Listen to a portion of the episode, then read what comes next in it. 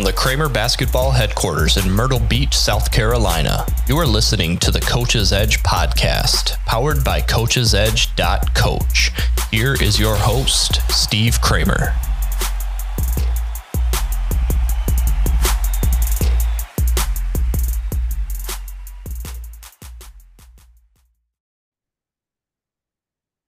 I'd like to welcome back friend of the podcast, Chip Clark, to the Coach's Edge.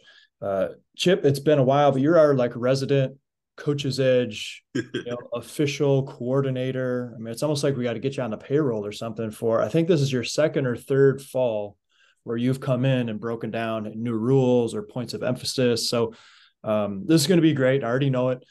Uh, tell us a little bit of what you've been up to since the last time you were on the pod. For sure, man. Round three, I'm excited, brother. This is our third chance to do this, and hey, listen, if it if it keeps adding value to coaches' lives, man, that's what I'm here for. And hopefully, uh, hopefully the coaches that listen to your podcast are able to get something out of this each and every time we do it. Um, so, man, I'm I'm really excited to be back. It's always great to to talk some shop with you guys and and uh, be able to inform you guys on new rule changes, points of emphasis, stuff like that. Um, it's been a busy off season for me, and man, I'm really excited, like most of you guys are, to get back in the swing of things um, it's going to be a great season, and I and I hope you guys truly believe that for your teams, for yourselves. Um, I know us officials are are itching to get back on the court. A lot of us have already started some preseason games and some scrimmages. I know, um, you know, we're coming off a, a, summer where I know a lot of you guys were probably active during the summer months, and uh, just like that, you know, we are as well. So, um, you know, finished going to a few uh, college referee camps this summer as I always do. Um, some hiring camps, some uh, staff camps, um, stuff like that. Just trying to improve our craft. Like I know you guys are trying to improve yours.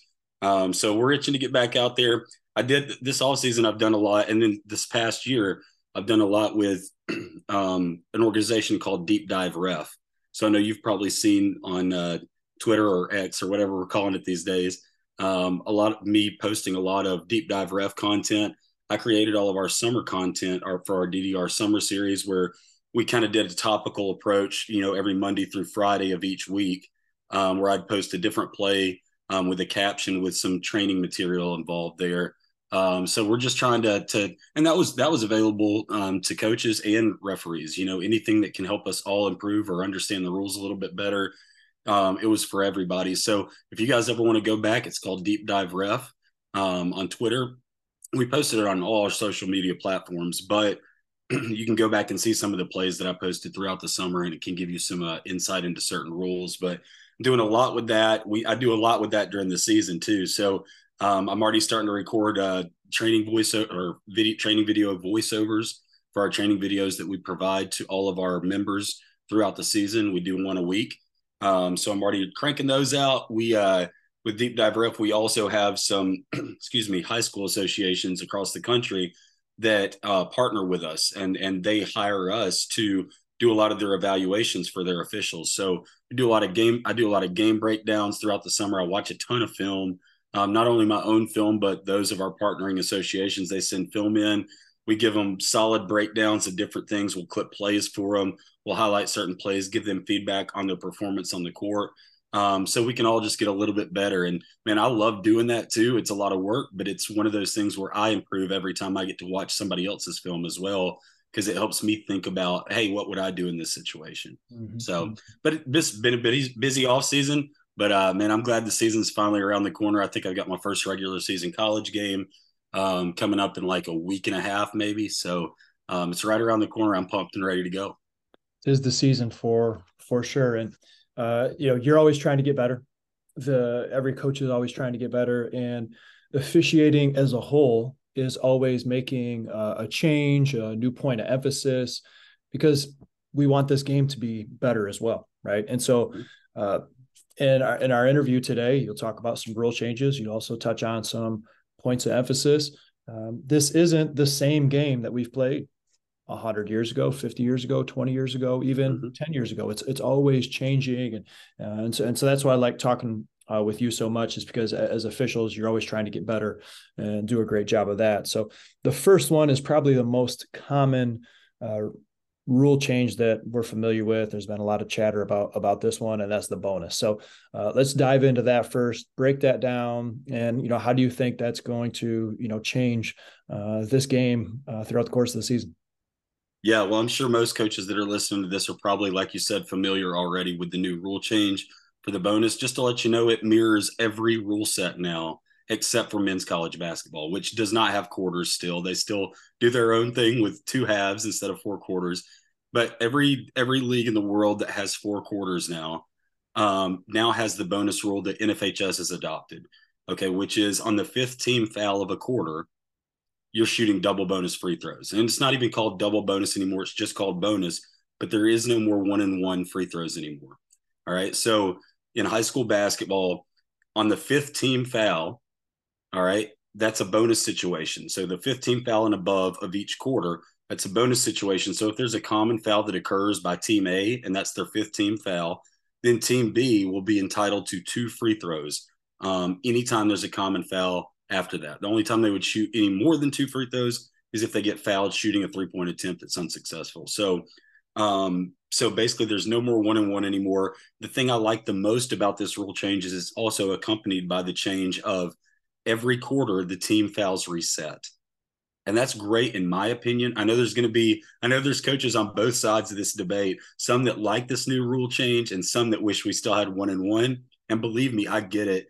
There is something exciting about in a close game down the stretch, one team's trying to get back into the game. They're trying to foul on intention, you know, they're trying to foul on purpose to send the other team to the line and they miss the front end of a one and one. And now they can claw their way back into the game. I get it. I get that excitement is not going to be around anymore. However, it seems to work for all the other leagues, NBA, FIBA, NCAA women's.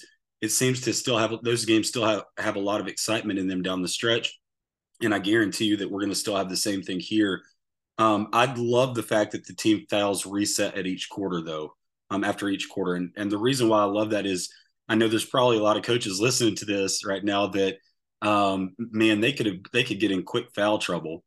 And while while foul trouble is not something that a coach would ever be happy about, particularly from a personal foul standpoint, you know, if, if one of their players has three quick um, or early, um, but from a team foul standpoint, I love it because you know there you could be in the bonus in the first quarter. The other team could be in the bonus in the first quarter, but now at the end of that, and and usually what would happen is now we would be shooting bonus free throws the whole in, entire second quarter, all the way through to the, to halftime, right? But now under this new rule, team fouls reset, so now you get a fr- you get a clean slate at the start of the second period, the third period, so on and so forth, fourth period, and um, and that's one thing I really like about it because no longer are you going to have those super long halves where you know one team is shooting bonus free throws for the whole second quarter. You know if they get into the bonus early.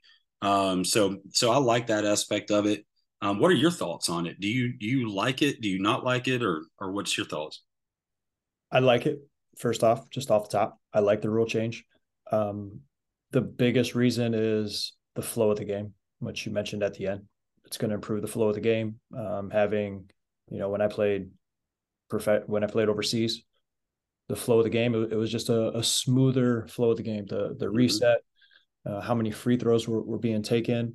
Um, teams that are down in the fourth quarter, they can still foul and put the other team to the line. You need to be more selective with who you're fouling, right? Because likelihood you're going to make at least one out of those two free throws for even an average player.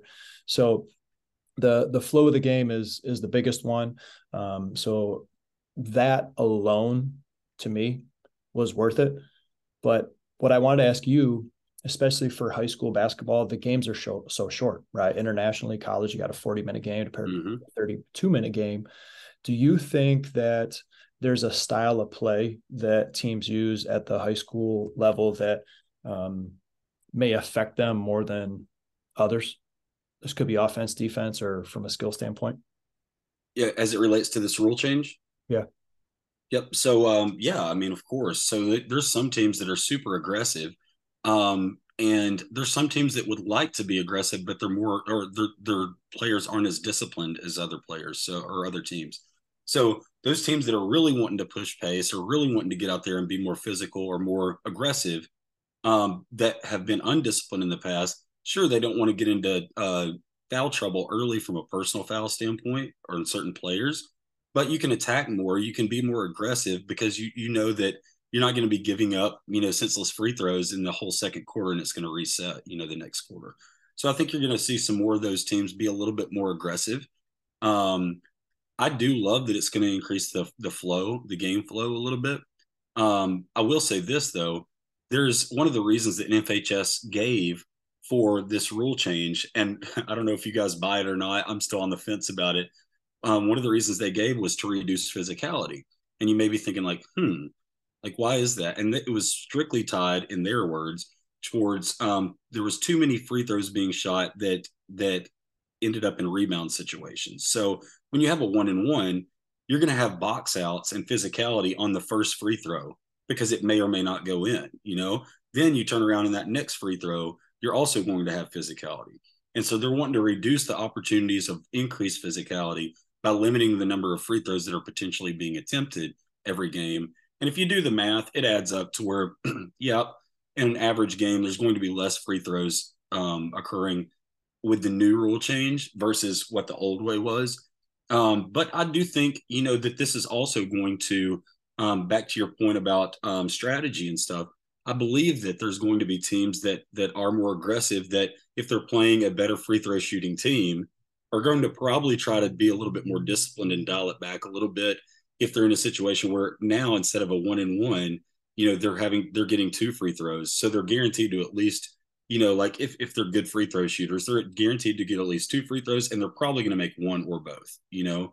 Um, whereas there's no more one since there's no more one and one, there's not that super stress on the first free throw like there used to be in a one on one situation. So I definitely think that coach's strategy is going to change a little bit, but I think for the most part, the aggressive teams are still going to be aggressive. Mm-hmm. Um, the the less disciplined teams are the ones that that like to sit back in a zone or this, that, and the other um, are still going to be those teams it's all about your preference and style of play.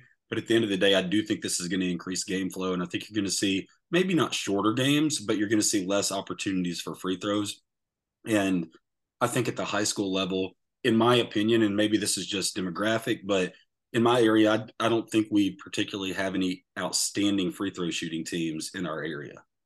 Like, I mean, there, there's a few of them, you know, but for the most part, like, you know, the teams don't, they're not excelling at shooting free throws. So, um, or s- successfully, I might add. So I don't know how it's going to change from that aspect, but it's definitely going to change the flow of the game, and for that, I'm excited. If you're a really good free throw shooting team, even more of an advantage t- to you, I, w- I would think. Um, yep.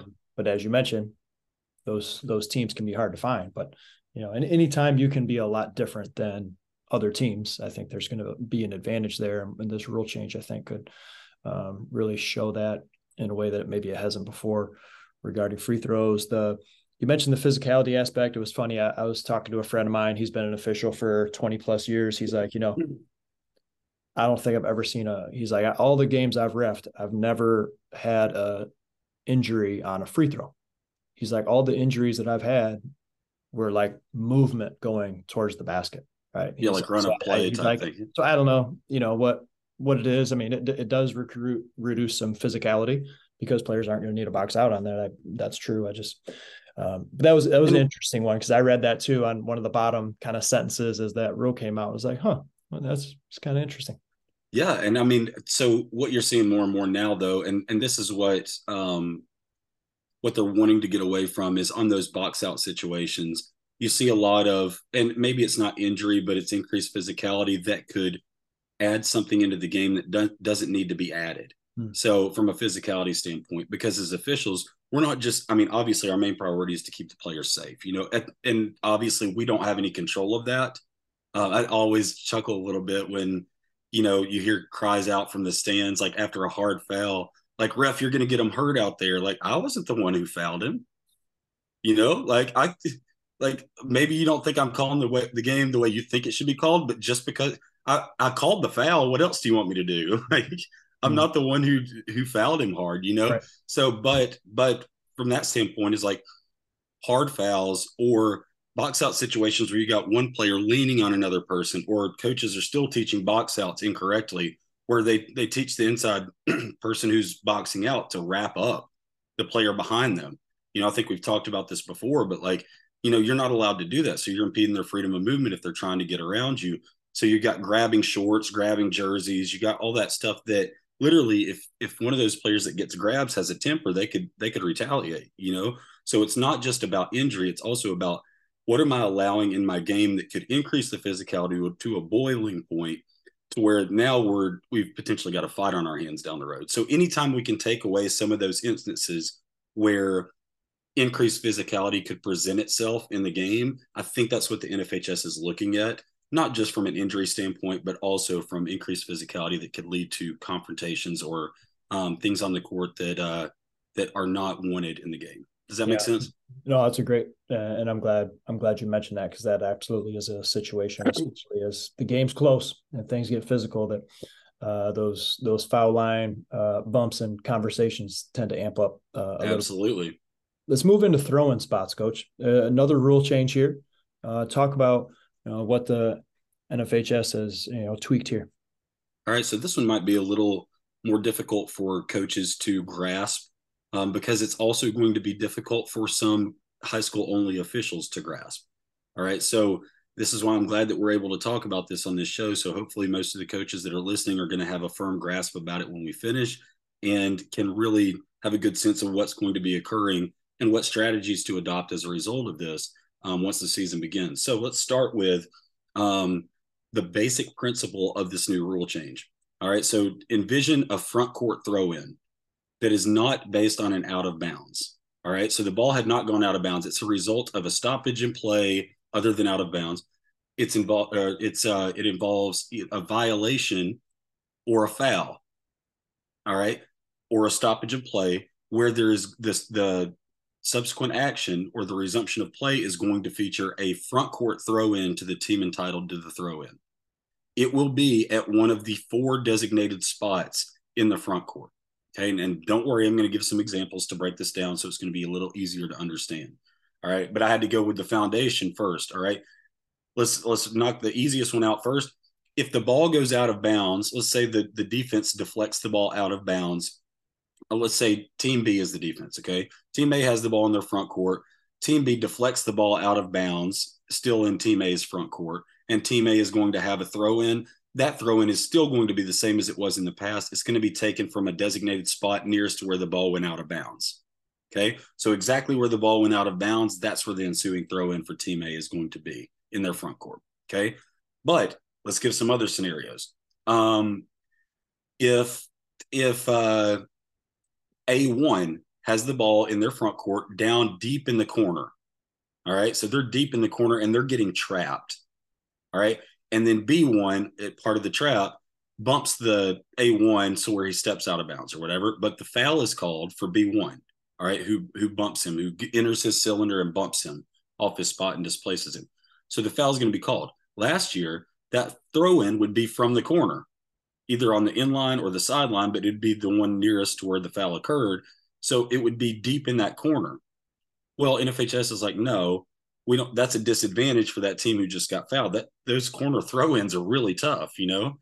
So um so now if it was closer to the end line in the corner where he got fouled that throw-in spot the subsequent throw-in for team a in their front court would be three feet outside the nearest lane line on the end line okay? So in college if you if you are familiar with college basketball we've got a three feet post up mark that's three feet outside the the lane line the free throw lane line so that's going to be on either side where if whatever spot is nearest to where the foul occurred, that is one of the four spots that we're going to use um, for the subsequent throw in for team A. If that was, if it was closer to the sideline um, where that foul occurred, then it's going to be put up at the 28 foot mark on the, near on that sideline. Okay, so it could be deep down in the corner, but think of it this way, and I know it's going to be hard for people to to picture.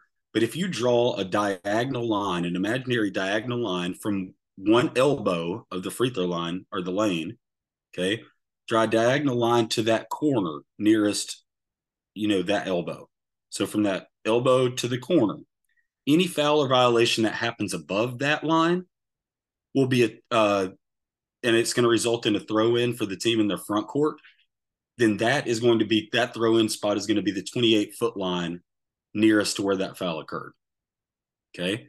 If it occurs anywhere below that that imaginary line or in the lane or even in the semicircle above the free throw line, then that will that ensuing throw in will be taken for the team in their front court from the three feet outside the lane line along the end line. Okay. Or uh, on the end line, designated spot right there.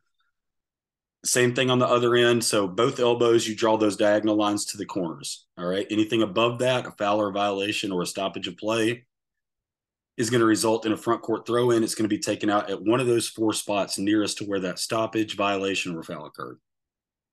Okay. So you're with me so far on that. Now let's go over a couple different scenarios that are going to be a little challenging for us to grasp until we see it more often. Okay.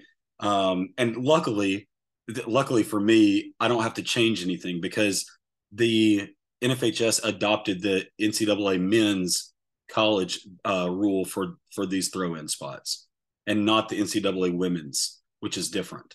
Okay, so luckily I don't have to change a single thing that I'm doing. Everything is mirrored exactly with the NCAA men's rule. I just can apply it to high school now. But let's go for this example. Let's say um, A1 dribbles into their front court, back court to front court. They cross, they barely cross the division line. Okay, and they get trapped in that corner just in in their front court, just inside their front court. They get trapped. A1 can't get the ball out, so he requests and is granted a timeout. When we come, let's say he was table side when that happened. Okay, he's right there in front of the table. He gets trapped in that corner in his front court.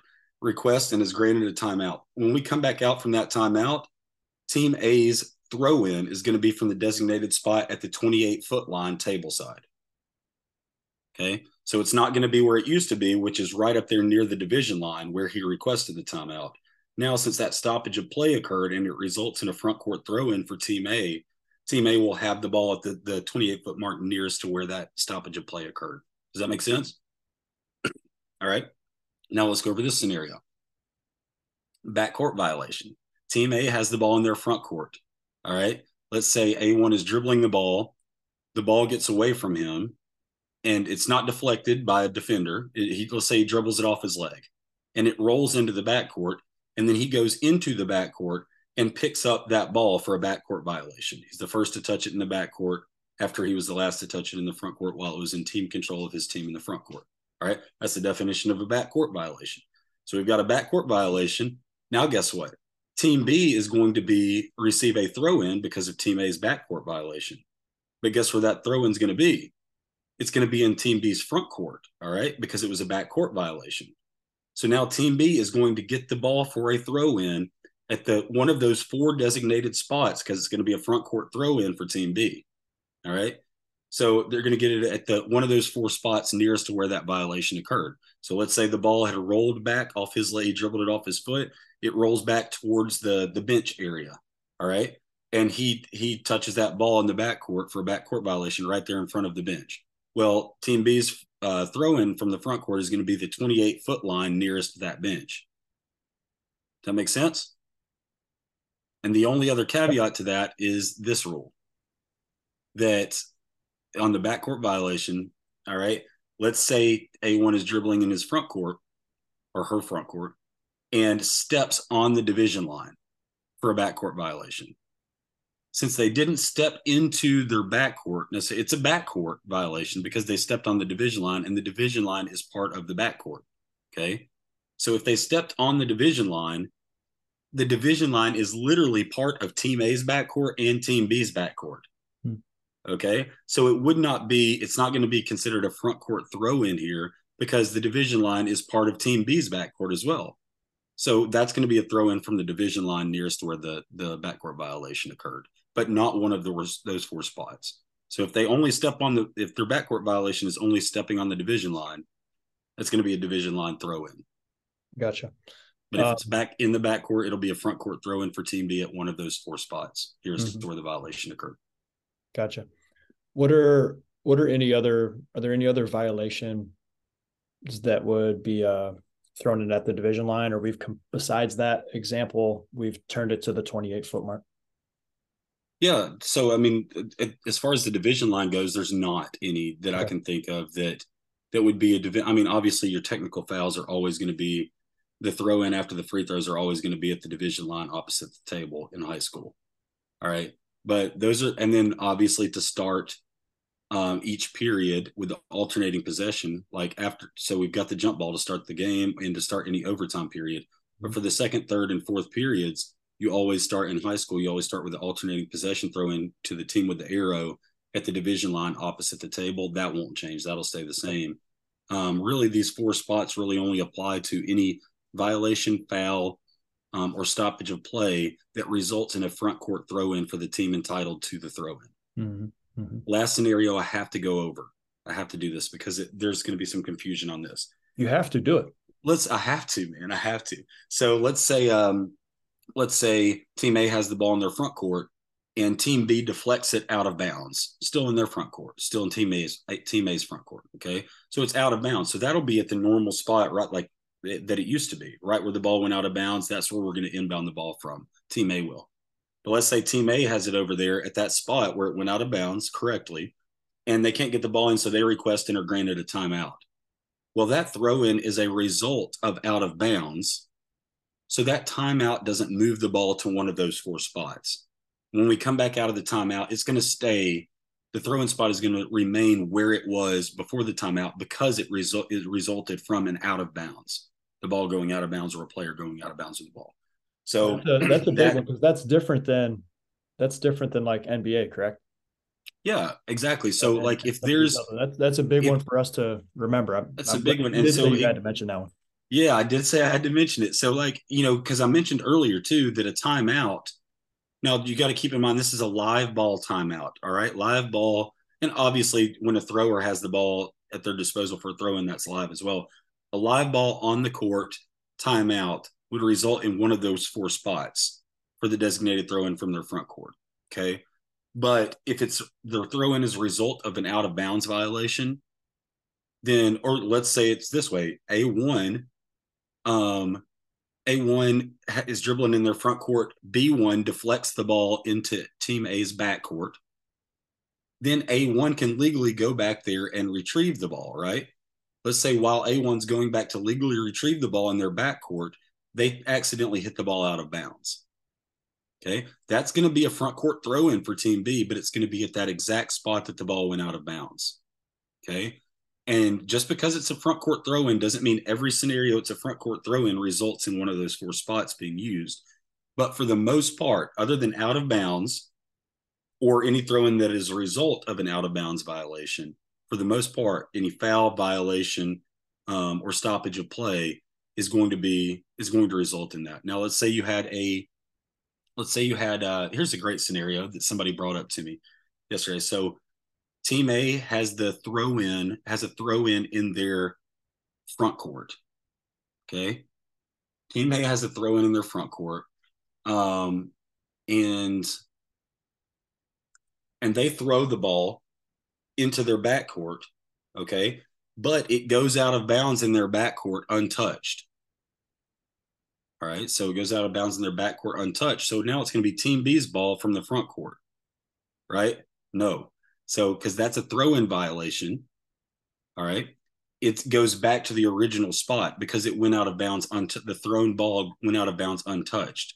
All right, so it wouldn't be a throw in from their front court. They Team B would get the ball back where Team A's original throw in spot was, and they'll throw it in from their backcourt now. Now, flip flop that, and let's say A1 is throwing the ball in from their backcourt. Okay. And they throw it into their front court out of bounds. Un- it goes out of bounds untouched. All right. So now you've got a situation where that was a violation. It was a live ball violation. They threw the ball into their backcourt. It was not touched at all. So that's a throw in violation from Team A's backcourt. Now Team B will get the subsequent throw in as a result of a violation, and they will have a front court throw in. So it will go to one of those spots nearest to where the throw in violation occurred. It's a lot to keep track of. And I promise you, high school coaches listening to this, there's going to be some, there's going to be some, uh, you know, trial and error type thing. There's going to be some mistakes made by the officials this year talk to them about it. If you know the rule, you know, if you've read up on the rule and you know where the spot should be, or this, that, and because this goes to the strategy that we were talking about at the start. Coaches are going to develop strategies based on this. Some some coaches or some teams excel on blobs. Some teams excel on slobs. You know, like you know the the sideline out of bounds, the baseline out of bounds. They've got specific plays that they can run. So it's very imperative for us officials to put the ball at the right spot.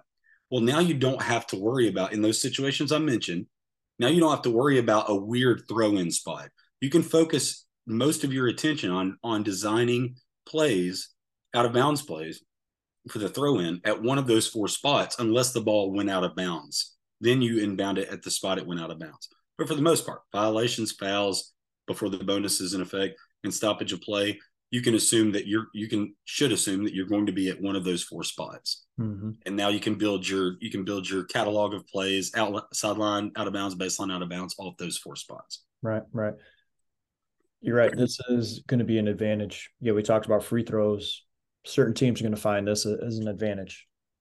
The programs that execute at a high level, running those slobs and blobs, they're going to get the opportunity to score even more based on some of these uh, rule changes. And so, you know, to again to our to our coaches listening, I mean that's that's one of the benefits of listening to this podcast, listening to the Chip, is because you can pick up a nugget or two here and there that maybe you didn't quite think about oh there's a rule change but you know this can affect you know wins and losses in, in a close game yep. um, based on you know how well you execute in certain situations whether it's shooting free throws or you know executing on a specific block because you end up having you know three four more opportunities from a certain location than one of those awkward deep corner um, inbounds like you mentioned before that can be very big coach mm-hmm. i called you coach again i have the that's all right it's Well, you're coaching I, is what I answered. I answered. I answered a ref. That's what I hear. Uh, actually, I, I, answered a "Hey ref, you suck" more than anything else. So I'm, I'm just kidding, dude. so last year when we were on, we got worked up. Would be an understatement. We talked a little bit about bench decorum. Um, yeah. I don't know if you remember remember that, but we we mm-hmm. both mm-hmm. there. There's some things that um, we we'd like to see. This is a again a point of emphasis uh, for the 23 24 uh, season and I, and I don't know you know what the point emphasis is yet you know so um, break us down a little bit on NFHS points of emphasis bench, bench decorum 23 24 season Yep. And so I'm going to try not to go over a lot of the same stuff we went over last year. I want to try to cater it towards this year. And the biggest thing that I want to say here is this the reason why this continues to be a point of emphasis is because, for whatever reason, officials aren't penalizing bench decorum violations the way they should. Okay. And so I'm gonna I'm gonna get real with with you coaches now. Okay. Here's the deal. It's on us as officials to penalize bench decorum violations in line with the rules. Many, many, many high school officials are more worried, and this is a testament to where like we should not be this way, right? And this is sad that we are, but try to think with me for a second about why maybe some officials are like this. Maybe there's some officials in high school, high school officials that are more worried about the coach's opinion of them than they are actually penalizing these bench decorum violations, whether it be a coach being out of their coach's box frequently or coming out onto the court, you know, even if it's an accident, you know, or, you know, all these different type bench decorum rules. Um, or us telling their their bench personnel to sit down if they're standing during live ball.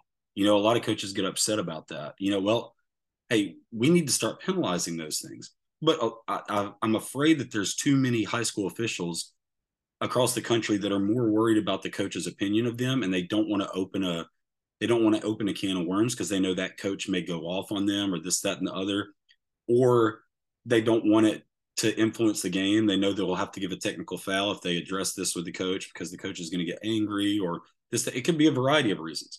I just want each of the coaches listening to this to take, just like as we have to as officials, take a look inward and see how you can be part of a positive change for this. And take a look inward and, and ask yourself, is there anything that I'm doing currently that would um, make a, a, a high school official feel like they can't penalize in accordance with the rules or penalize my team. I know there's some states which I don't like this, but I know there's some states that do. The coaches in the areas the coaches actually have a say in which officials that officiate their games move on for playoff assignments. Like that. So, first of all, that's ridiculous in my opinion because a lot of the coaches that I know do not know the rules near as well as a lot of the officials that work the game.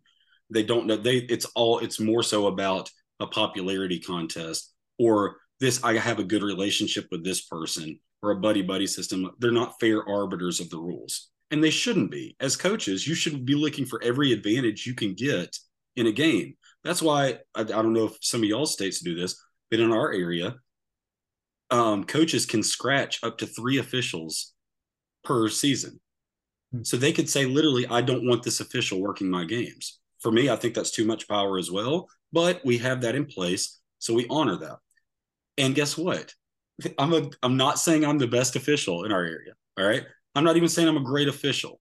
Okay. I would like to think that I am. I put a lot of hard work and effort into this but I end up getting scratched by some teams every year in high school basketball. And I know whether they want to admit it or not, it's because they know they can't manipulate me. I know it. So I don't I don't take it, I don't get worked up about it at all. I mean, most of my eggs are in the college basket anyway. I like to work college games and you know, I, I do high school games when I'm available and stuff like that. And so I don't get too worked up about it. It's not a big deal for me. I know that they're scratching me because they can't manipulate me though. Um, and so but also down here in the state of Florida, like they don't have any say on my playoff assignments. The coaches don't. So I don't have to worry about I can penalize according to the rule and call the rules as written like we're instructed to do without fear of them like scratching me from somebody that they would recommend for a playoff assignment, you know? So, but if you are in one of those states where you have a say in who moves forward and who does not, I'm asking you, I'm not going to beg you, I'm asking you to consider giving a recommendation of officials that night in and night out do their best to adhere to the rules, to penalize according to the rules. Yes, are also good game managers that are respectful when they discuss things with you because I know that that that happens sometimes where we're not on the we don't we're not respectful, you know, to the coaches. All right. But instead of making a popularity contest or about who you feel like you can manipulate or this, that, and other, like I would I would ask you to please consider um, those officials that try to do the right thing night in night out, even if it doesn't benefit your team some mm-hmm. nights.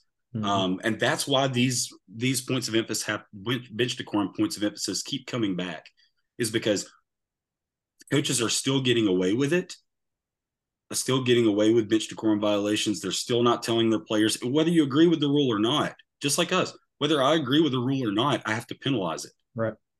Right whether you agree with the rule or not, you have to adhere to it or you're going to be penalized if you're a coach, you know? So whether you like the rule that says, you know, players may stand, players on the bench may stand, or team members on the bench may stand to celebrate a outstanding play by their teammate, but then immediately must sit down whether you like that rule or not, you still need to make sure that, or have somebody on your bench, one of your assistants, make sure that they immediately sit down after that and they're not continuing to stand watching the play on the other end of the court or stand while the ball's live right in front of them. You know, like that cannot continue to happen. I mean, we, I, I know we need to, as officials, focus on making sure that bench decorum rules are followed. But I'm going to be real with you. I'm locked into the game Mm-hmm. When I'm officiating, I'm locked into the game. I shouldn't. I, I don't want to have to keep peeking over to the bench to make sure that people are doing what they're supposed to be doing. Yeah. You know, I want to be locked into the game. And the fact that we keep having these bench decorum points of emphasis means I need to pay a little. I've got to do a better job of it, admittedly. But when I'm on the court, man, I'm locked into that my coverage area. I'm locked into that play, and I want to get plays right. And there's so many things to be watching for that I hate that we have to do that, but we do you know, because there's certain rules that we have to adhere to, uh, coaches and, and bench personnel have to adhere to. And I would I would recommend that you guys look up NFHS points of emphasis on bench decorum. I'm not going to go through all of the stuff that we went through again last year, again now, um, but read through it. There's some different things in there. Read through it. You know what you are in charge of your bench as a head coach. As a head coach, you are responsible for your bench. If there is a bench technical foul, whether it's on you or not, you are receiving indirectly a technical foul as well.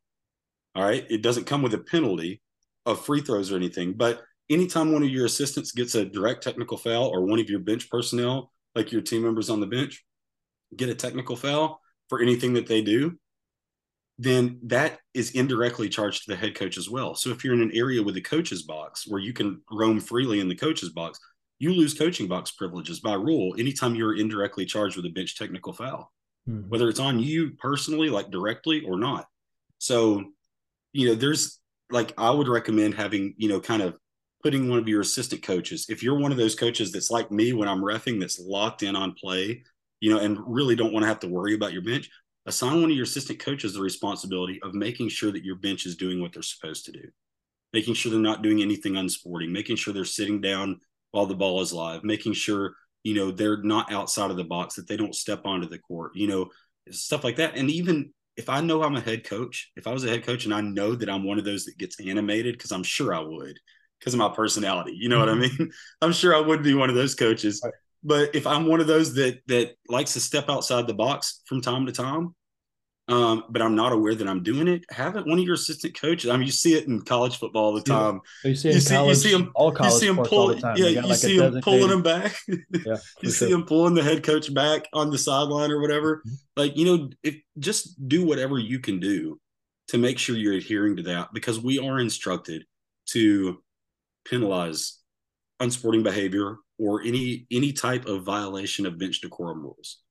And Sometimes we can use a warning for that if it's not egregious, but there's some violations of bench decorum rules that are an immediate technical foul. So make sure you know what those are. If you need to look it up, look up the point of emphasis that I told you about bench decorum. So if you Google NFHS basketball 2023-24 um, points of emphasis, then that article will pop up and you'll be able to see that. It's also in your rule book as well.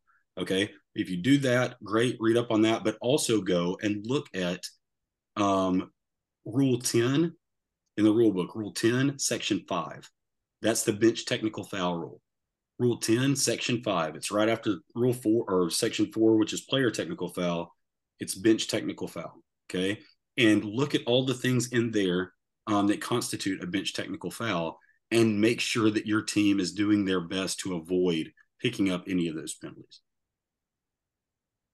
I like it. Thank you very much for for that breakdown. I mean, integrity goes a long way, and uh, I think as as coaches, as players, as officials, if we can, you know, say, hey, I'm a person of integrity. We have a, a program of, of integrity. Uh, we're more likely to, you know, abide by the rules because, as you mentioned, you're not doing something just because you felt like it. You're abiding by the rules as uh, an FHS official, which brings us into our next one on traveling, which I know wasn't one of the ones that you submitted, but because at different levels, uh, there's different things that are legal or, or illegal based on, you know, if you're playing in the NBA compared to playing, you know, a, a varsity varsity basketball game. So, um, you know, could could you just summarize in short, like some of the differences and traveling violations for a varsity basketball team this would be a really good one for not only coaches but players to listen to com- compared to uh, college and even an NBA game. Okay. Yep, for sure. We'll do this. Uh, I, I know you and I discuss traveling um, almost every time we get together because it is one of the most understood rules yes. in in every rule book. So, yes. um, so we'll. I know I don't want to repeat a ton of the stuff we've repeated in the past, but we'll go with this. We'll look at the major differences in traveling rules. The first thing that people need to understand is NBA and FIBA have a gather step slash zero step. Okay. I'm going to give you the fundamentals of what that means. Every everybody's got a different interpretation of what gather step or zero step means. It simply means this. If a player ends their dribble, which the um, the NBA titles the gather, right? Or catches a pass, which is also called the gather in the NBA, or controls a loose ball, which is also called the gather in the NBA. If they do any of those those things, catch in their dribble, catch a pass, or control a loose ball with one foot on the floor, in the NBA and FIBA, that is their gather step slash zero step, and that foot on the floor does not count toward their two allowable steps as a progressing player after the gather. So a player is entitled in NBA and FIBA rules upon in completion of their dribble, upon ending their dribble or gathering the ball, their dribble, they are allowed two steps after the gather in coming to a stop, passing, or shooting the ball. Right. So they have specific rules for progressing players that NFHS and NCAA doesn't have. Okay. If you injure dribble with one foot on the floor, catch a pass, or control a loose ball with one foot on the floor in the NBA or any FIBA league, that foot on the floor does not count towards your two allowable steps after the gather because it's already on the floor. You're not stepping with it after you gather the ball, right? It's already on the floor. It doesn't count towards your two allowable steps in the NBA and FIBA. So then if you injure dribble with one foot on the floor, your right foot, then you're allowed in the NBA and FIBA to step with your left foot and step with your right foot again for step two. So left foot was step one after the gather, right foot was step two after the gather, and then you can launch to shoot. Okay. Or you could get have a gather step zero step, end it with one foot on the floor, your right foot, step with your left foot, jump off that left foot, and land simultaneously on both feet for your second step in the NBA and FIBA. Okay. However, if you do what I just said in NFHS, that is a travel in all of those examples that I just gave. Reason being, we do not have a gather step or a zero step in NFHS. If you injure dribble or get catch a loose or control a loose ball or catch a pass with one foot on the floor, by rule in NFHS, that foot will be your pivot foot when your other foot touches in a step. So if you've caught that pass with the right foot on the floor and then you step with your left foot, you can legally lift that right foot that you caught the ball on because that's going to be your pivot foot now. You can legally lift it, but you cannot start a dribble you cannot step with that right foot. You have to shoot or pass prior to that right foot, that pivot foot returning to the floor. So when you hear coaches, high school coaches, and players and fans in high school games yell, Oh, he only took two steps, ref. He only took two steps. Well, I mean, technically, we've said this before. If you injure dribble or catch a pass or a loose ball with one foot on the floor and then you take two steps in high school, by definition, that's a travel because you've stepped with your pivot foot because your right foot, the foot you controlled the ball on, was your pivot foot, and you cannot step with your pivot foot. So that's why it's important to know the rules. The only reason I hesitate to bring up NCAA men's on this, I should have said NCAA women's is exactly what I said for high school. Okay. Let's go to the differences for NCAA men. Okay. There's three specific rules. I think we've maybe covered this. There are there's three three specific types of plays that now the NCAA Men's Rules Committee two years ago deemed most of them to be legal. They, they've even told us as officials, men's college officials, to deem them the, the majority of these plays are legal. That's a step back move, that's a Euro step, and a spin move. Okay, let's go with the spin move first and let's relate it to the high school rule. All right, so the high school rule and the college rule are almost identical on this play. However, we've we've received this new directive in NCAA men's two years ago that most of these are legal. High school made it a point of emphasis. NFHS made it a point of emphasis, if you remember, like a couple years ago for spin moves, where when you're turning, if you in that dribble with one foot on the floor and then spin and step with the other foot and then return that pivot foot to the ground during the spin, that's a travel. Well, in NCAA men's, they told us the large majority of those should be deemed as legal. Mm-hmm. And the rationale they give is because it's very difficult to determine in real time whether the player in their dribble with one foot on the floor or both feet off the floor during the turn. All right. And so they say the rationale is it, it basically it leads to less guessing. They don't want us to guess on plays. So that's why they say if they clearly, and they even like highlight it, if in NCAA men's, if they clearly in their dribble with one foot on the floor, that foot will be their pivot foot. All right. But it says clearly. And it says if there's any doubt whatsoever, that dribbler gets the benefit of the doubt of having made a legal play because it's it's sometimes it's difficult to determine whether they ended their dribble with one foot on the floor or both feet off the floor.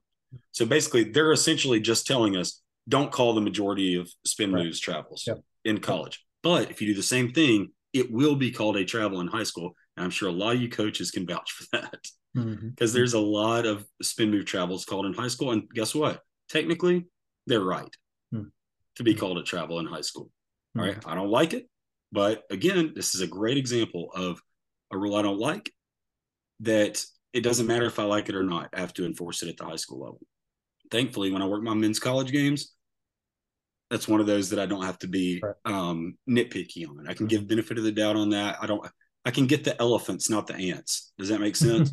Yeah. So like the, the, high school officials, I mean, they they get those ants, man. And unfortunately, that leads a lot of them to guess on certain plays. On violations, I do not get I do not want to guess.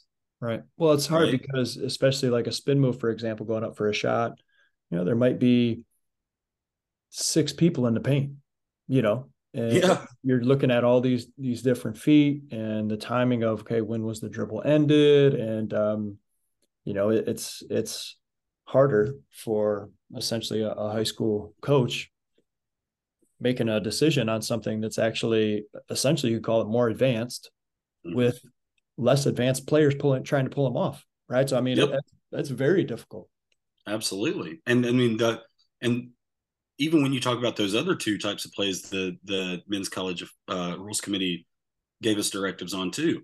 The Euro step, for example. Okay. Use the same principles we just talked about for for high school, right? For NFHS. If you end your dribble with one foot on the floor and then you Euro to the side with your left foot and step with your left foot, that right foot is your pivot. So if you Euro back again and step with that right foot, that's a travel. But unless you in NCAA men's, unless you clearly and obviously end your dribble with one foot on the floor, then we are not going to call that Euro, Euro steps a travel. It's got to be clear and obvious to everybody in the building. Like it's one of those where they're like, pretty much, don't call it. You know, it's Euro step.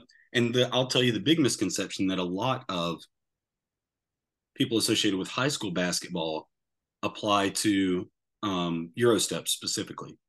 Here's the misconception and this is i mean there's some people that are adamant about this that have called me all kinds of names on social media that, that try to make me act like i'm a fool this that and the other i don't care man they're the ones that are wrong so it doesn't matter um, but if you end your dribble with your right foot on your floor or on the floor okay and so that's going to be your pivot foot right and then you for a euro step you're not going to be able to get your second foot down or your, excuse me you're not going to be able to get your left foot down on a euro before your right foot comes up right? Just like running for a layup. You know what I mean? You can't if you if you end your dribble for a driving layup while you're running, if you end your dribble on the right foot on the floor and then you step with your left foot in motion and then go up to shoot, there's going to be a time where both feet are off the floor for a, for a split second, right? That no foot is touching. than a, a walking motion where Exactly. But on they they all the time. so many people on Euro steps for high school basketball try to misapply rule um 4 section 44 article 3 B. Make sure I'm right about that before I say that. Article three B. folks. Do what? I said Oh, you're yeah, so spitting I- facts out here spitting. I just I just want to I just want to make absolutely sure I, and I'm I can't believe I'm having a brain fart. Usually this is natural that it comes to me. But it it basically states that if a player after ending their dribble and coming to a stop, if a player jumps, neither foot can return to the floor.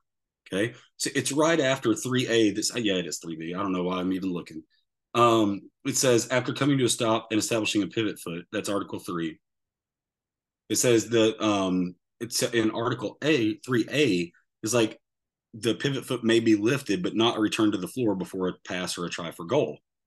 Then right after that, it says that um, if a player jumps, neither foot can return to the floor. And they're trying to classify a Euro step as a jump. Okay. You end your dribble with the right foot on the floor, and then you kind of do a little launch, but it's a step. It's a Euro step. You're stepping around somebody. You're not jumping to shoot. You're not jump jumping off both feet. You're you're pushing off that right foot to sidestep and slip the defender who's in your path, right? And so it's literally a step. Now, if if a high school official told me they called that a travel because in their opinion the player jumped and then a foot return to the floor before releasing the ball, then I guess I ha- I would have to say if that's what you think, then yes, it's a travel if you consider that a jump, but all the high level officials that I've ever talked to, and me too, this is my opinion, is that is not a jump. It's you can obviously tell if a player's jumping versus stepping. well, it's the same you know. motion as a as a traditional layup. You just Except step to the, at an of- angle to avoid a defender instead of you know stepping straight to the rim. So that that that one is- is, confusing for me to even comprehend because yep, you you can use the exact same footwork just stepping with an angle, which the the skills coach in me, you know, looks at uh like if you really want to avoid getting called for a travel on the Euro step, um like let's say I'm coming down and instead of dribbling, so the ball hits and my left foot hits at the same time. So it's like dribble. And I just really want to avoid, like, I want to make sure there's no way Chip Clark is going to call me for a travel. Yeah. So ball hits, left foot hits the floor. And then traditionally, you kind of maybe a little bit of a more jab with that right foot. And then you'd Euro step back on your left foot and score a layup. Right. We all yeah. understand like what, what a Euro step. If you don't mm-hmm. want to risk like jab and dribble with the right foot, and I'm telling you, this move mm-hmm. works, right? So it's kind of a it's a it's a different timing of the dribble, right? Yeah. But there's so if, if I'm going at you, instead of my last dribble hitting with my left foot, say with a right hand dribble, I'll come at you and I'll dribble and I'll jab with my right foot. Boom. So I'm coming to the right, bang. And then I only step with my left foot to the side and then I lay it up and in. Yep.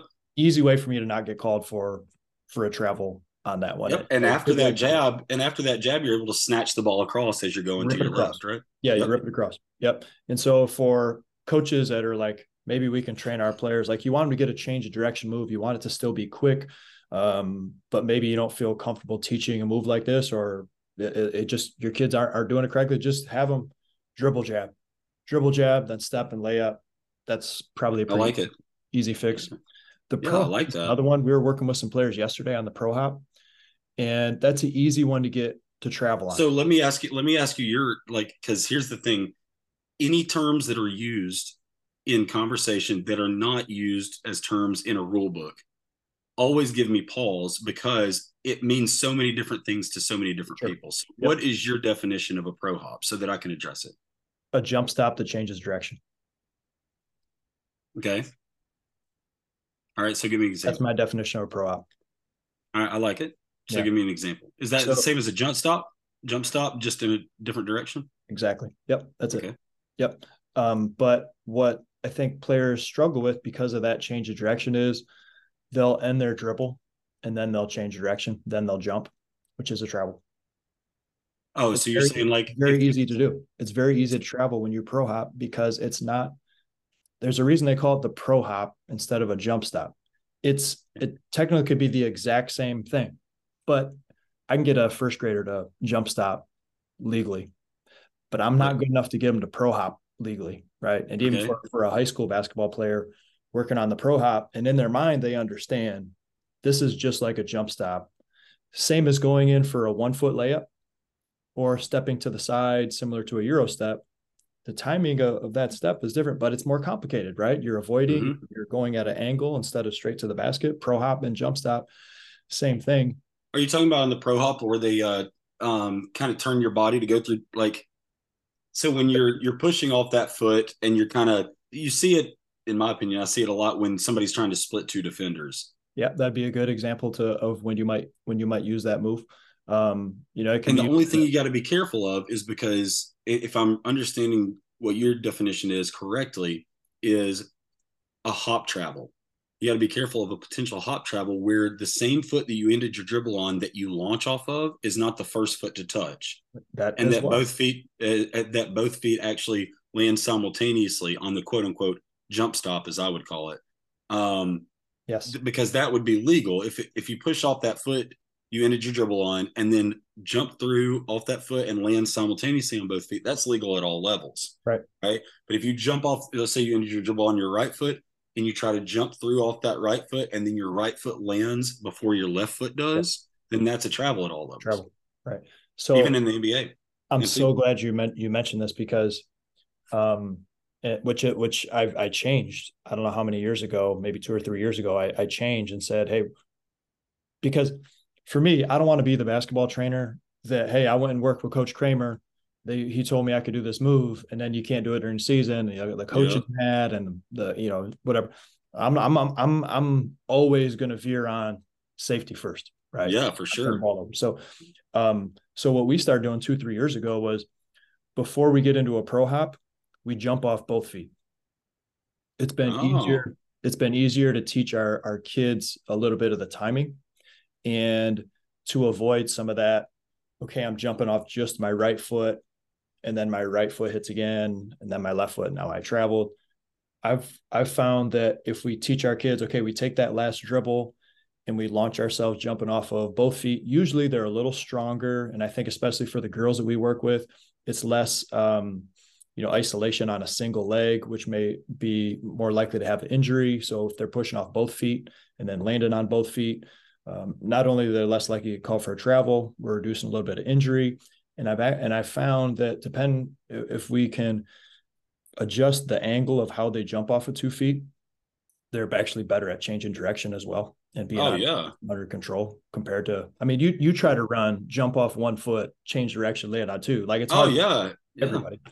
Um so now the, the key point in inter, inter, intertwine some player development and, and some rules. No, that's that's perfect. And I love it because I love hearing the player development side and things that a coach like you are working on with your team. And then I'm able to ask you a question like this, you know, like when you teach them to jump off two feet after they pound that dribble, you're you're making sure they're jumping off both of those feet before they end their dribble, correctly or correct? Yes, and that's one of the reasons I brought Good. up the point because it is so hard to teach that. Yep. It's so hard, very hard. And we're work we're working on it yesterday. We were working on it the the week before, and that was one of my main points of emphasis because it is so easy to pro hop end your dribble with both feet or a foot on the ground, then jump, land. That's that's the more that's, the more natural. That's the more natural, and that's what's tough is like. Jump. Yes, gather and then jump. So the the unnatural is the hardest always, right? Because it's unnatural, yeah. and so but it's also in many cases, just like this case we're talking about, the most effective because it's not as expected by the defense. You know mm-hmm. what I mean? Mm-hmm. So if you're able to literally teach a group of young people to pound the dribble, but before you end your dribble is when you launch to the side off of both feet. Then you end your dribble while you're in the air with both feet off the floor. And then you can land left, right, or right, left, mm-hmm. or both feet simultaneously. Mm-hmm. And if you left, if you if you ended your dribble with both feet off the floor and landed simultaneously on both feet, either foot could be the pivot foot. So now you have pivot options out of that. Mm-hmm. mm-hmm. So the the jump on every level, on every level too, high school as well. So the jumping off two feet helps this, mm-hmm. helps our players, but it's still which which is why I'm trying to get them to hey, when you take that last dribble, I said it's a it's a dent in the floor. This is a mm-hmm. dent in the floor type of last dribble because if you baby dribble that ball, you're gonna wanna help that ball get back up. You're gonna put your hand underneath, or you're gonna want to put two hands on it and you're not off the floor yet and into your change direction. So you you're traveling. You're going to travel. Absolutely. Yep. You got a dent in the floor of that dribble and work on changing direction without ending your dribble. So hand on top or on side of the ball. When I'm in the air, now you can put two hands on, right? Yeah. You put two hands on when you're in the air. Boom, be strong. Turn your body, turn your shoulder, protect the ball, and then you know you can go up, pass fake, shot fake, as you said, pivot, all those different things. Yeah, you're teaching I, it perfectly. I don't. I'll be honest though. I don't teach them to pivot off of it because I'm too scared that they're going to get called for a travel still. I don't blame you. I don't blame you, especially at the high school like level. I said, I'm I'm thinking safe. Like I, and and even during it's a shame. Like, it's a shame like, that we even hop here, and then you could pivot, but we're not going to do it. Yep. I'm not going to teach it to you today because it's just it's covering a lot of ground legally mm-hmm. that. I mean, if it looks funny, a lot of a lot of as and I said, well, you're in the paint. Yep. When you're in the paint, if something looks awkward and there's six different bodies in there, there's hands flying all over the place, you know, and and for for good or bad. I mean, if if you're a smooth player, I mean, you're more likely to get the benefit of the doubt sometimes, right? Mm-hmm. Maybe you did travel. Well, yeah, and here's the thing: is like we'll just call it how we see it. I, right. And this is not a bash on, not a bash on my colleagues at the high school level, but there's still quite a few high school officials that think and it's a shame that think anytime you land on two feet simultaneously with holding the ball that you cannot pivot out of that under any circumstances. That's what they think. Not even taking into account when the end of the dribble occurred or when the catch of the pass or control of the loose ball occurred, which is the most important part, which you and I have talked about at length in past episodes. So then you see them in the dribble with both feet off the floor, and then they land on simultaneously, where by definition, either foot can be the pivot foot. And then if they pivoted after that, a, a unfortunately, large majority of high school officials will probably call that a travel, and that's that's unfortunate. It's not the word. It's sad. It's just really sad. That's sad. Um, Yeah, because those are the we rules. could talk it's legal. Yeah, it's legal. I mean, we could talk again. I'm getting my face is getting redder. I know, right? you know, because I'm thinking of because there's things I would like to teach that I'm like I just I'm not I can't teach. I'm not gonna I don't to feel comfortable. Um, but the pivot thing is even funny because like a kid could get thrown the ball in the backcourt, jump in the air, both feet land at the same time. And then pivot, and nobody would blink an eye. Nobody's nobody's calling travel on that. Nobody. Drive to the basket, and then I jump stop, and then I pivot. Okay, a lot of them are. Some are going to call travel, Especially if you covered a lot of ground. Pro hop. If I go and I pro hop and then I pivot, Yeah. sure, shooting, I'm getting called for a travel on that. I mean, you bet you know. Not by me, bro. Not by me. I mean, so Not by me. It's it's just it's very important. Here's the thing I want to to last thing I point I fin- want to make about because we got we got about 15 minutes, and Yeah, we got the last point I want to make on this play. So this is so good. This is so good. Yeah. we could keep going. This is great. I know, man. I know. So we've got uh that you said in a crowded space, like in the lane. All right. You know how it's it's way more difficult to see, you know, and this, that, and the other. Unfortunately, there's a lot of officials at the high school level that would guess on those. If there's a lot of congestion around, the high level officials do not guess. So, like, it's one of those things where we've got to be sure that a traveling violation has been committed for us to call a travel mm. because I don't want to take a possession away from a team where there's not a where there's not a hundred percent chance that I'm right. You know what I mean? Or at least a high level percent percentage chance that I'm right. When it comes to violations like travels or or illegal dribbles like double dribbles or stuff like that, unless you're sure, Don't call you it. shouldn't blow. Yeah, and that's why we even teach, you know, at the collegiate level, which I wish, you know, and high school's doing a little bit better job in their new officials manual. And, and there's still a lot of holes, which I, I wish I could help rework the whole manual. But um, there's they're they're doing a better job now of plays that are curling away from you. Like pass that play off and and receive it if you're the official that it's curling to. So if if I'm if the ball's being dribbled in the trail position or right in the trail's coverage area, you know, and the trail is the official that's farthest back on the strong side. There's a lead down there on the baseline end line, and trail's up here. So if I've got that right here, and that dribble dribbler is starting to move away from me towards the center, who's at the free throw line extended on the other side, and it's curl, the play's curling towards the center and away from me, and I'm looking at the backside of the dribbler. How can I be sure that a double dribble violation has occurred or an illegal dribble in high school? You know, I can't even see the ball. So I need to rely on my center official there to pick up any illegal dribble violation or even a potential travel because I cannot see Mhm. when he ended his dribble. And if I can't see when he ended his dribble, I'm not calling a travel. I'm just not. Now, does that mean that I'm going to miss some travels that actually occur and incorrectly no call them? Absolutely. Probably going to happen. I try not to, but because I'm not going to guess, I'm not going to be the reason that a team turned the ball over unless it's warranted. That's my goal.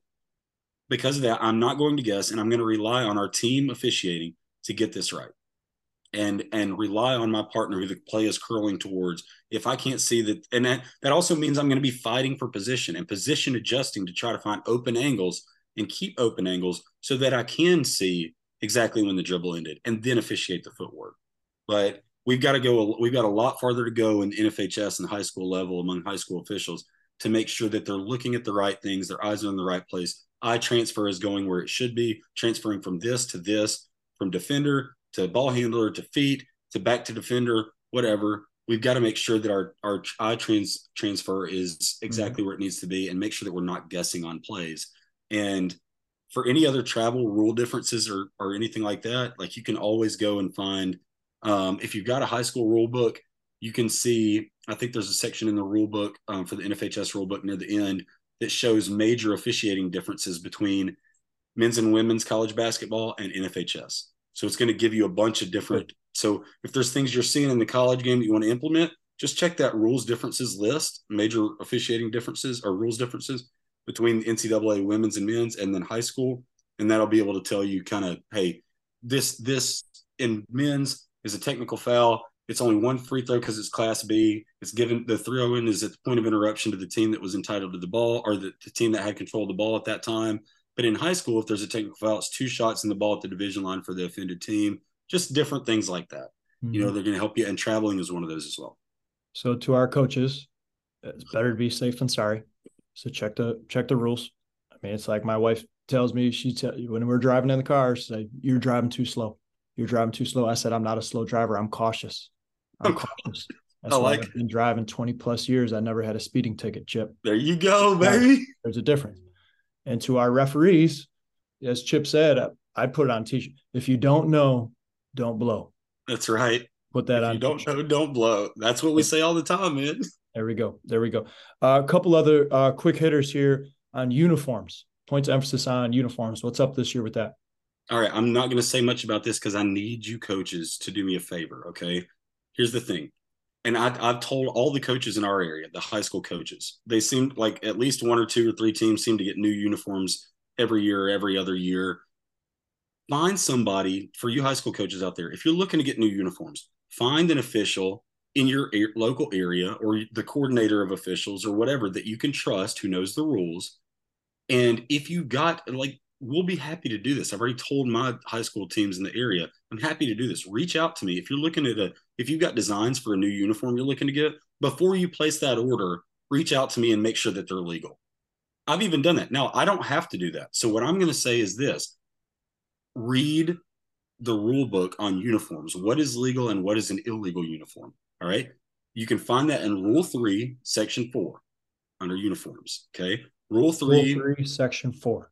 Yeah, exactly. Rule 3, Section 4, it talks about the numbers, where they need to be on the jersey, what you can have as far as colors um, for the numbers, the border around the numbers. It's all this tedious stuff that coaches never want to do. And guess what? I'm an official. I don't even want to read that rule anymore. Mm-hmm. I've read it like seven times for the last seven years, every year, you know, just to, you know, refresh on any new updates that they have. And I'm sick and tired of it. It's it's annoying rule to read, but they have rules for a reason. Okay. And so all I'm going to say, I'm not even going to tell you what the rule changes are.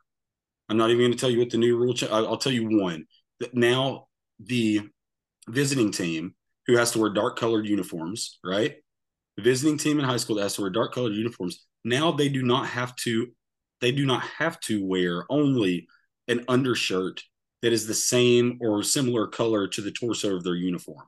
That is one of their options. But now the visiting team can all wear black undershirts.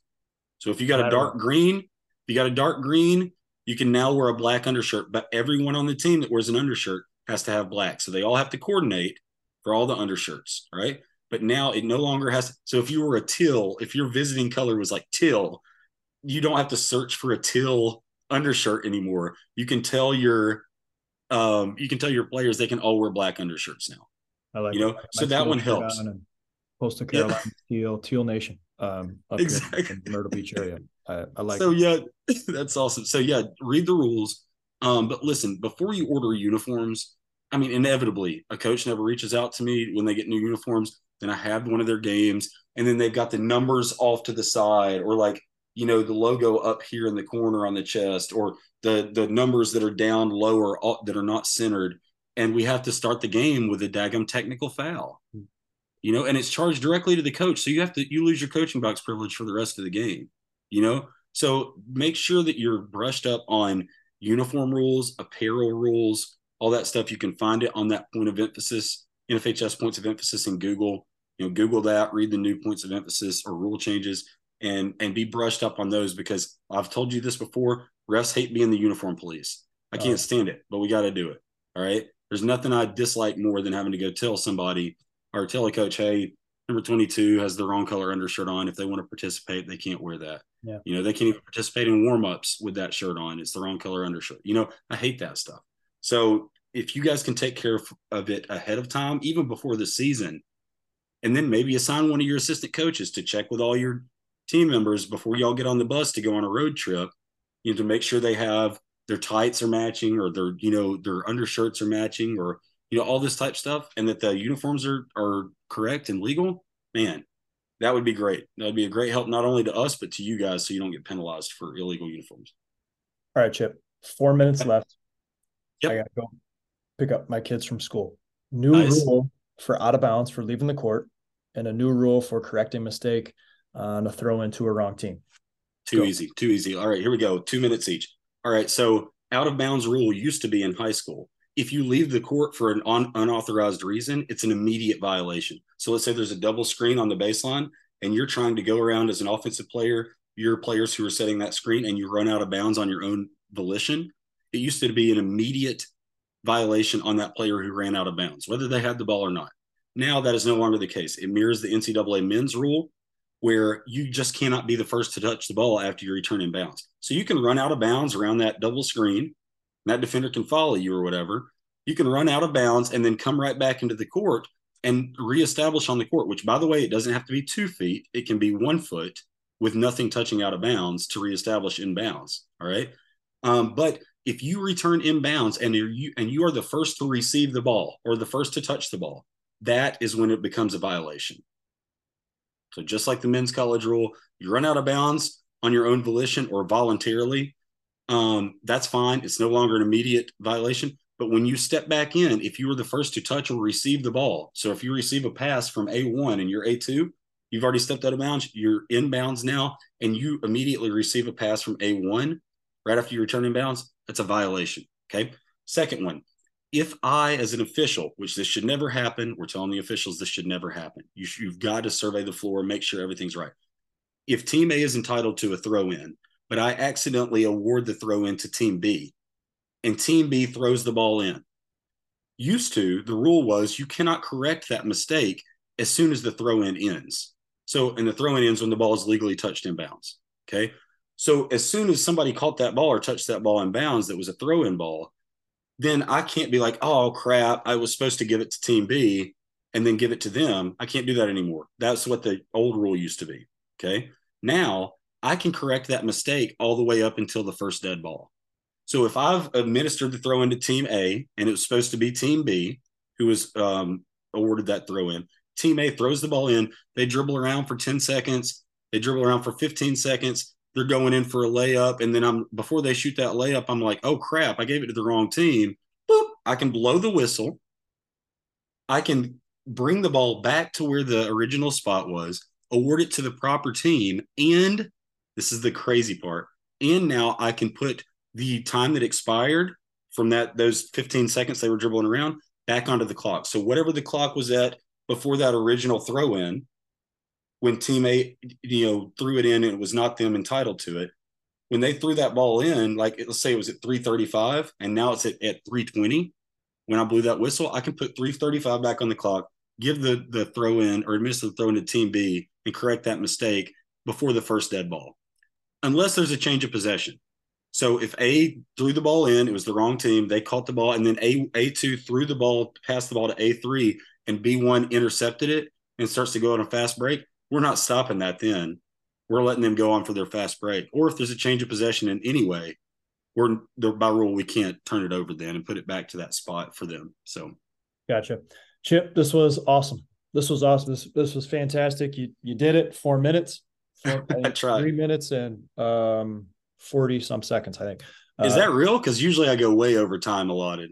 Or maybe it was four minutes and forty some seconds. Oh man, let's just call it 340. anyway, I'll put I'll put Chip's uh, social media, Twitter, X, whatever you want to call it. I'll put his links up there. You can reach out to him. He's a great follow on on Twitter. Um, I appreciate you taking the time. This was excellent as always. man, I really enjoyed it. It's always great to see you, brother. Hey, go pick go pick up your kid, and uh, thanks again, man. I look forward to seeing you again next year. We'll do. Sounds good to all the listeners. Appreciate you. Get after it today.